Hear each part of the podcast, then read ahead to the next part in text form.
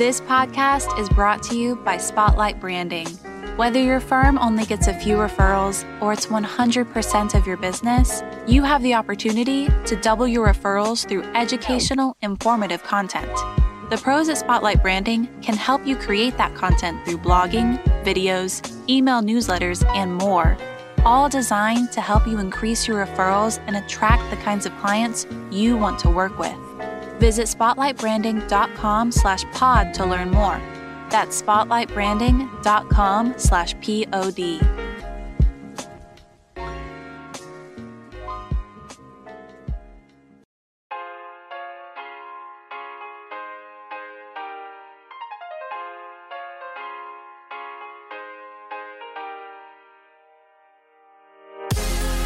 This is Center Stage, putting your firm in the spotlight by highlighting business owners and other industry experts to help take your firm to the next level.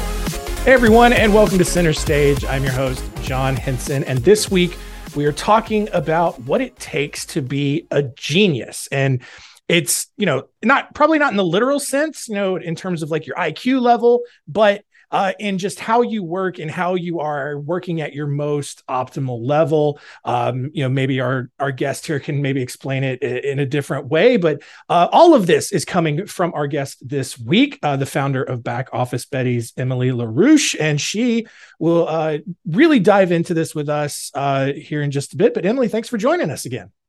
Thank you. Pleasure to be here. Yeah, so um, you know, you were one of the very first guests on Center Stage a couple years ago, so I'm really glad to have you back on here.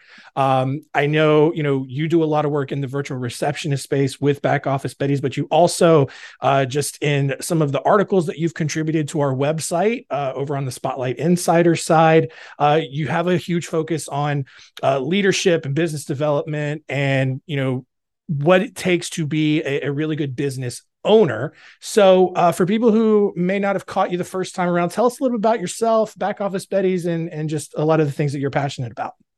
Absolutely. So, um, back office Betties, that's the easy one. We are a virtual receptionist and fractional administrative staffing company for small law firms. So, we provide everyone from trained paralegals to executive and administrative assistants. Um, we can do a variety of different things like social media, things like that. So if you think of the administrative roles that need to get filled for a small firm, they want to run like a big firm, you need specialty people, we take care of those. And personally, you hit on something uh, that is really important to me, and that's leadership development. And um, what's really important to me, more so than the business and the services we provide, is really uh, truly mental health. And that's what we're going to talk a little bit about finding your zone of genius. Yeah. Because growing up, just to be totally transparent, I didn't know what I was good at. I struggled in school. Um, you know, most people would be really surprised that I was a little hoodlum and I just I, I was directionless. I didn't know where I was going because I didn't know I had a genius zone. And so it's so important for me um, when I'm coaching and working with other entrepreneurs to um, like start there. Let's find out your genius zone, and then everything mm-hmm. else is simple.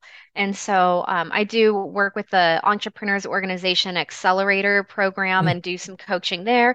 Inmates to entrepreneurs, do some teaching there, and then I also guest lecture at Texas A&M, and the okay. you know, and I work with them as well in their entrepreneurial department. Awesome.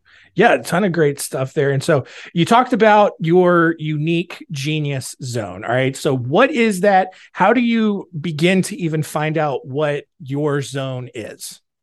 All right. So, this is so easy, John. You just take a sheet of paper, draw a line straight down the middle, and another one across. In the upper left, you're going to write great. Um, it's, it's, um, is it great, great? It's something like that. So you write great. Then you're going to write in the next one, you're going to say good, like. Then in the next bottom left, you're going to put good, dislike. And then in the bottom right, you're going to put bad, hate. And so what right. we're looking at is what you're great at and gives you energy. So you love. Mm. So it's so that's what it is. You're going to say I'm great and I love. So great love. And what I'm good at and I like doing what I'm good at, but I dislike doing, what I'm bad at, and I absolutely hate doing. And you just put every task, every type of thing, whether it's public speaking, doing accounting, talking to customers, whatever it is, fill in the boxes. Your upper left is your genius zone. And when you work mm-hmm. in there and that's all you're doing, you can 10x your results. And for me, uh, when I figured this out in my business, now my team is so protective. When I try and creep over to something that I might be good at, but it's not my genius zone, they're like, mm-hmm. smack my hand, get out of here, Emily. That's not your lane. Get back over there. Because they know we're going to get the biggest growth for the company when I stay in my genius zone. Yeah, and that's and you know, especially for someone who's running their own business, you know, even if they're just starting out, they're probably they're, you know, they have to wear all of these hats. There's no way they enjoy doing every single thing, right? You know, I mean, I'm even yep. thinking about it just in my own role.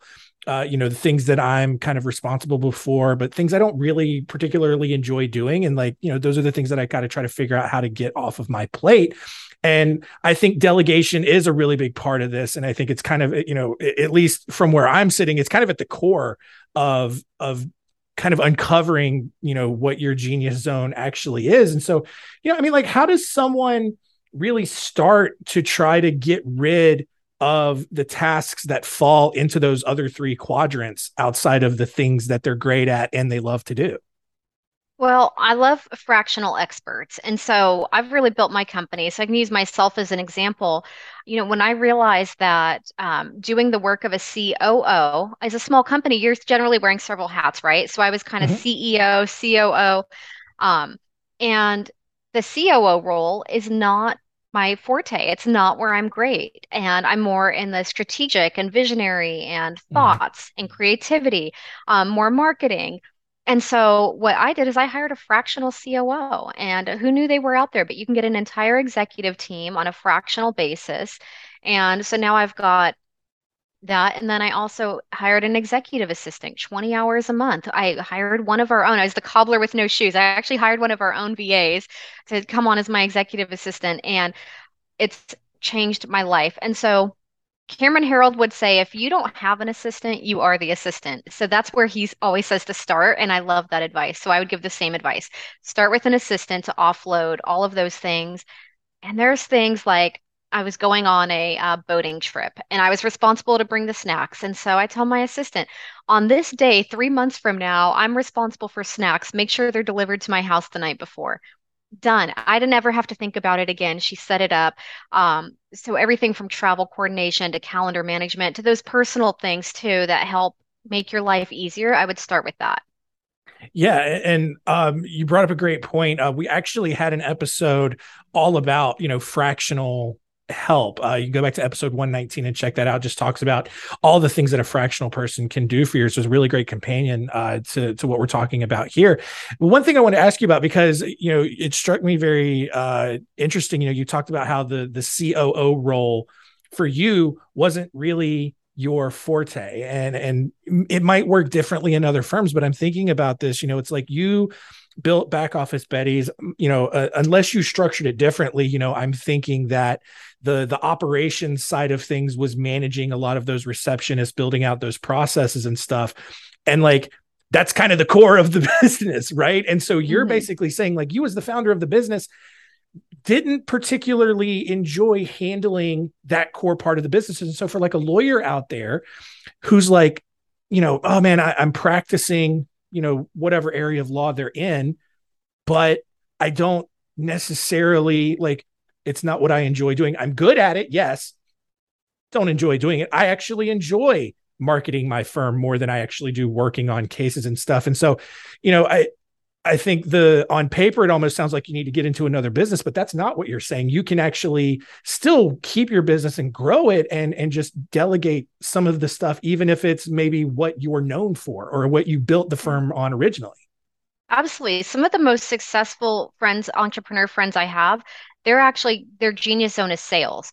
Well, sales are great, but there's so many other components of running a business, particularly the core thing. And yeah. but that's not their genius zone. And so really it's about develop, finding out where you sit and it doesn't matter because you build the team around you to fill in the holes. Yeah, it, you know, and it goes back to, you know, what you talked about at the beginning. It's it's not so much about you being an executor of the work, but it's about being the leader and the developer of the people who are going to be able to do a lot of that work. Absolutely. So I'm working with a longtime attorney right now. He's opening his first criminal practice on his own. And so, you know, he's a little bit in his head and he's a friend. So we've been working a lot together. And he's not great about asking for the upfront retainer. He really gets invested in their cases and wants to mm-hmm. help. He is amazing at the research and the strategy behind the defense. And so some of that upfront conversation, like that's that's just not his forte. He's going to spend 2 hours talking to them and uh, wanting to tell them all about the strategy he's thinking of, mm. and that's not the best use of his time. When right now we need to be collecting the retainer and we need to be doing the initial agreements, and so that's something that our team can take over for him. He doesn't have to do that, and he can really focus on working on that strategy and doing the legal research that he's really good at, and uh, offload and kind of build that support team around where he is good. Yeah. And and you know, another thing that you mentioned, um, you know, I talked about the previous episode we did around fractional uh, help. You mentioned that you guys do, you know, virtual reception and then fractional administrative. What is the difference there? You know, I, am assuming that it's it's a lot broader than just the virtual reception. But how do you know what does a fractional administrative person do that maybe just the virtual receptionist does not? So it really depends on what the particular need is for the firm. So we have one firm that has, think, four or five different virtual assistants they're using.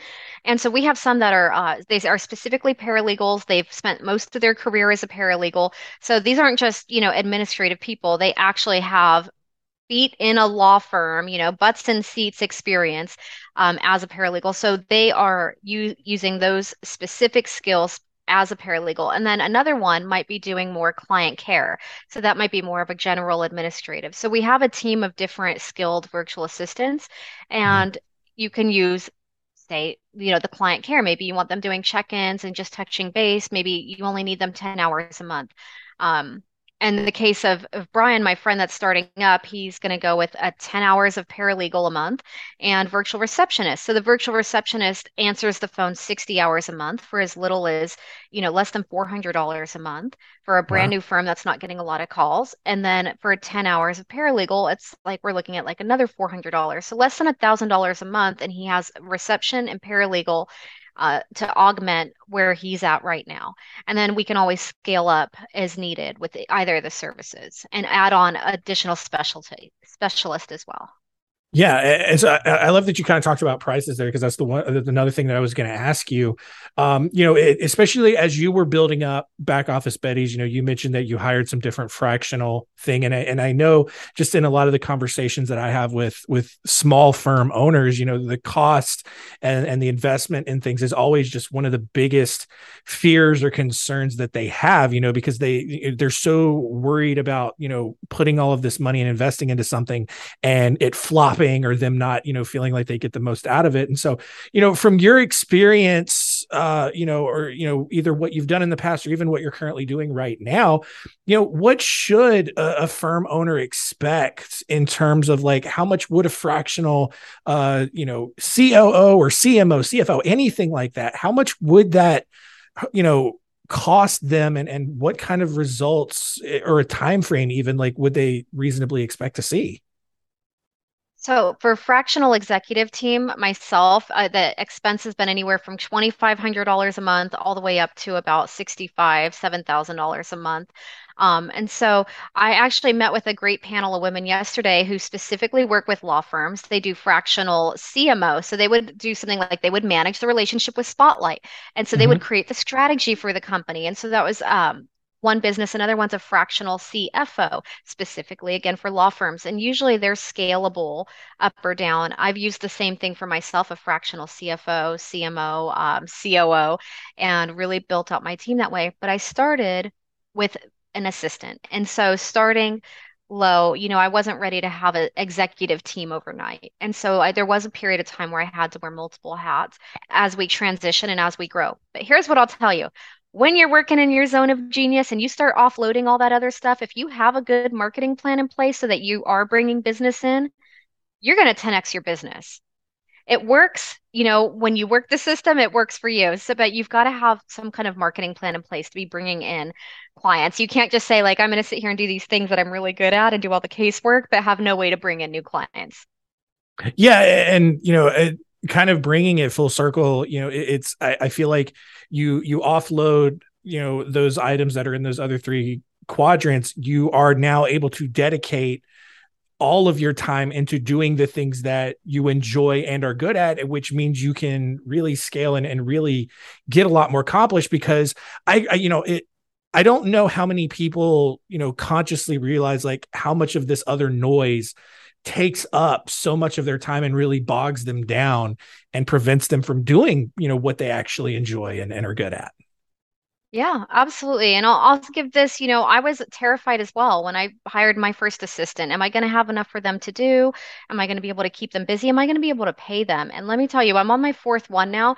I've actually made every one of them from part-time to full-time, uh, you know, made them full-time employees and then kept, uh, okay, I need another one now. Now I need another one. And so Mhm. the company continued to grow. My biggest fear was that I couldn't pay these guys, but every time I offload more, I am not and no shortage of things to do that are within my zone of genius that are helping the company grow.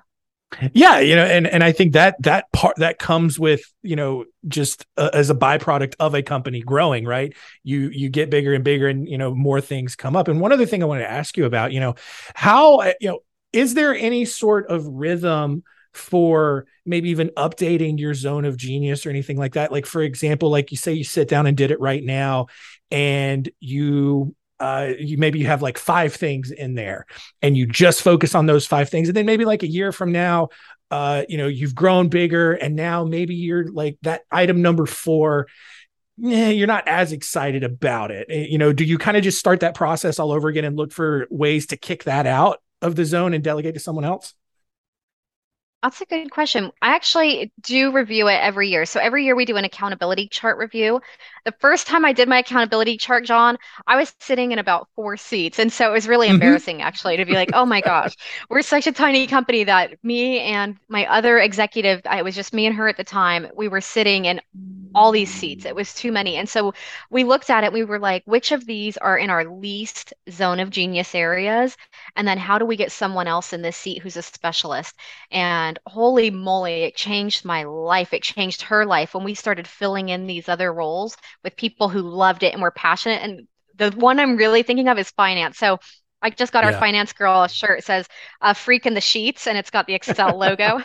I mean, because she is legit a freak in the sheets. She nerds out on it. She's high on life when she gets to work in there. And for me and Caitlin, we were just like, oh my gosh, kill me now. This is horrible. So Right. it's amazing when you start filling in those roles and get your, just get yourself out of one thing at a time and look at it every year. Yeah, and I mean it's such a great example because I mean like even right now uh as we record this I've actually had to uh take back over our our administrative and finance duties uh internally here on a temporary basis and one of the things that I was actually kind of hesitant about doing that is there was just some finance tasks in there that I just did not enjoy doing. Uh, You know, in that, you know, you talk about the zone of genius, you know, balancing or, you know, reconciling credit cards and bank accounts is just, I hated doing that. But then there were some other aspects of it that I actually enjoyed. You know, there was a lot of spreadsheets in that. I need to probably find one of those shirts for me where, you know, I just enjoyed being in there. And and that was totally fine. I was totally happy, you know, taking that stuff back, but you know, we were able to outsource some of that stuff to a bookkeeper. And, and so it wasn't as uh, you know, it's not as draining or, or even draining at all really uh right now for me to be having those extra tasks even though it's more work on my plate. It's still in that zone of, of things that I enjoy doing. Yeah, so I mean, it's like there's no capa- limit what you can do when it's something that you actually enjoy doing. It's Right. that whole saying of you're never going to work a day in your life. Exactly. Yeah. You know, and and that's and that's really where you want to be as a business owner, you know, and you know, the the kind of concept of working on your business instead of in it and and, and all of that. And so I, I think this is a really good tool that can help people really visualize it and and you know build a roadmap for for helping them offload a lot of that stuff and, and really set the right expectations. So I really appreciate you coming on uh, and talking about that. Uh, could you let everybody know uh, just what back office Betties has going on and all the services that uh, you guys provide for people one more time? Yeah, absolutely. So we are a virtual receptionist and virtual assistant, including legal assistant staffing company. Um, we help take the risk out of doing all the recruiting, hiring, training, and helping to augment the staff on small law firms.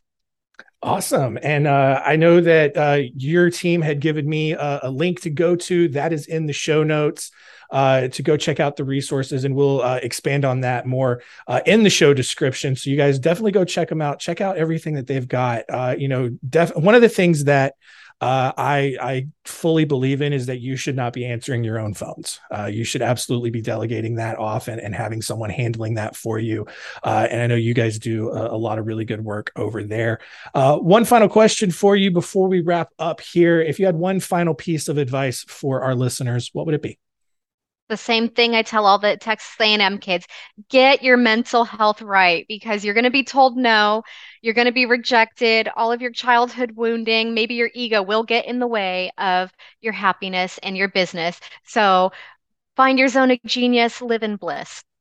Awesome. Love it. And yes, I, I love the mental health note. Definitely something that isn't touched on enough, but it, it is it is really, really important to to just keep in mind and, and have those discussions and go see a therapist if you need to. It's it's really great. So um, that that's gonna do it for us this week. Thank you so much for continuing to listen. Uh, if you have not done so yet, please leave a rating and review. Uh, it really does help the show out uh, more than you could ever imagine. But that's gonna do it. Emily, thanks so much for joining us. My pleasure. Thanks for listening. To learn more, go to spotlightbranding.com slash center stage.